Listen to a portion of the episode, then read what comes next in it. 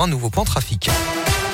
Maintenant, c'est l'actu et c'est avec vous, Colin Cotte, avant de jouer avec la gastronomie française. Bonjour Colin. Bonjour Alexis, bonjour à tous. Et à la une de l'actualité, après la claque, l'heure est à la reconstruction à gauche. Pour la deuxième fois consécutive, la gauche ne sera pas présente au second tour de l'élection présidentielle, puisque ce sont à nouveau Marine Le Pen et Emmanuel Macron qui vont s'affronter le 24 avril prochain.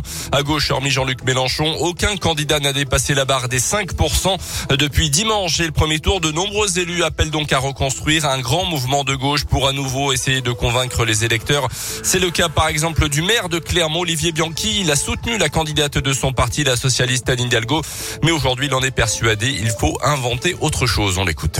Je pense qu'on est arrivé au bout d'une histoire. Nous allons devoir nous atteler à recomposer la gauche dans ce pays, avec euh, les écologistes, avec les communistes, avec euh, les radicaux, euh, et peut-être avec ceux qui, à la France insoumise, veulent travailler et gouverner. Il faut réfléchir sur le fond. Et puis après, oui, il faut essayer de, de faire qu'il n'y ait pas euh, l'éparpillement. Vous prenez à Clermont-Ferrand, euh, avoir euh, quatre de mes adjoints qui appartiennent tous à des mouvements qui ont fait entre 1500 et 2000 voix se présenter les uns contre les autres, j'appelle ça du suicide collectif. Tous les leaders locaux de la gauche doivent se mettre autour de la table pour voir s'il y a une solution sur les législatives. Olivier Bianchi qui dès dimanche soir a annoncé son intention de voter Emmanuel Macron au second tour pour empêcher Marine Le Pen d'accéder au pouvoir.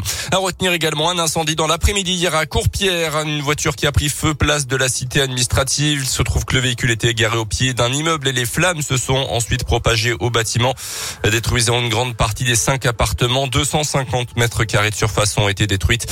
Trois personnes incommodées par les fumées, 12 vont devoir être relogées. À retenir aussi l'arrestation d'une conductrice en état d'ivresse à Clermont cette semaine, âgée de 23 ans. Elle affichait un taux de presque 2 grammes d'alcool par litre de sang, 6 points en moins sur son permis. Elle encourt également, selon la montagne, une sanction de 4500 euros d'amende et de 2 ans de prison. Dans le reste de l'actu, il a enfin décidé de parler après des mois de silence pour son dernier interrogatoire aux assises spéciales de Paris hier. Salah Abdeslam est sorti du silence pour revenir sur les attentats du 13 novembre 2015 de Paris et Saint-Denis dont il est le seul membre encore vivant des commandos terroristes. Oui, celui qui avait usé de son droit au silence lors de son dernier interrogatoire affirme qu'il a rejoint les commandos au dernier moment et qu'il avait prévu au départ de partir pour la Syrie.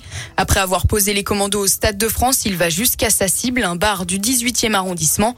Je m'installe, je commande une boisson, je voyais les gens occupés à rigoler, à danser, je comprends que je ne vais pas le faire, dit celui qui dit avoir, je cite, renoncé par humanité et pas par peur. Il affirme aussi qu'il n'était pas au courant de sa mission et qu'il ne savait pas pour le Bataclan.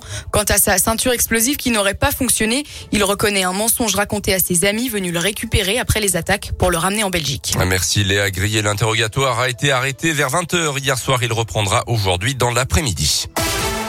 On termine avec les sports. Un mot de cyclisme et la chute de l'Auvergnat double champion du monde Julien Alaphilippe hier sur la flèche Brabanson. C'était à 20 km de l'arrivée. Il est reparti avant finalement d'abandonner. Il ne semble pas souffrir de blessures sérieuses. C'est l'américain Magnus Sheffield qui a remporté la course. Et puis hier en foot qualification de Manchester City et de Liverpool pour les demi-finales de la Ligue des Champions. Ces deux clubs rejoignent les Espagnols du Real Madrid et de Villarreal.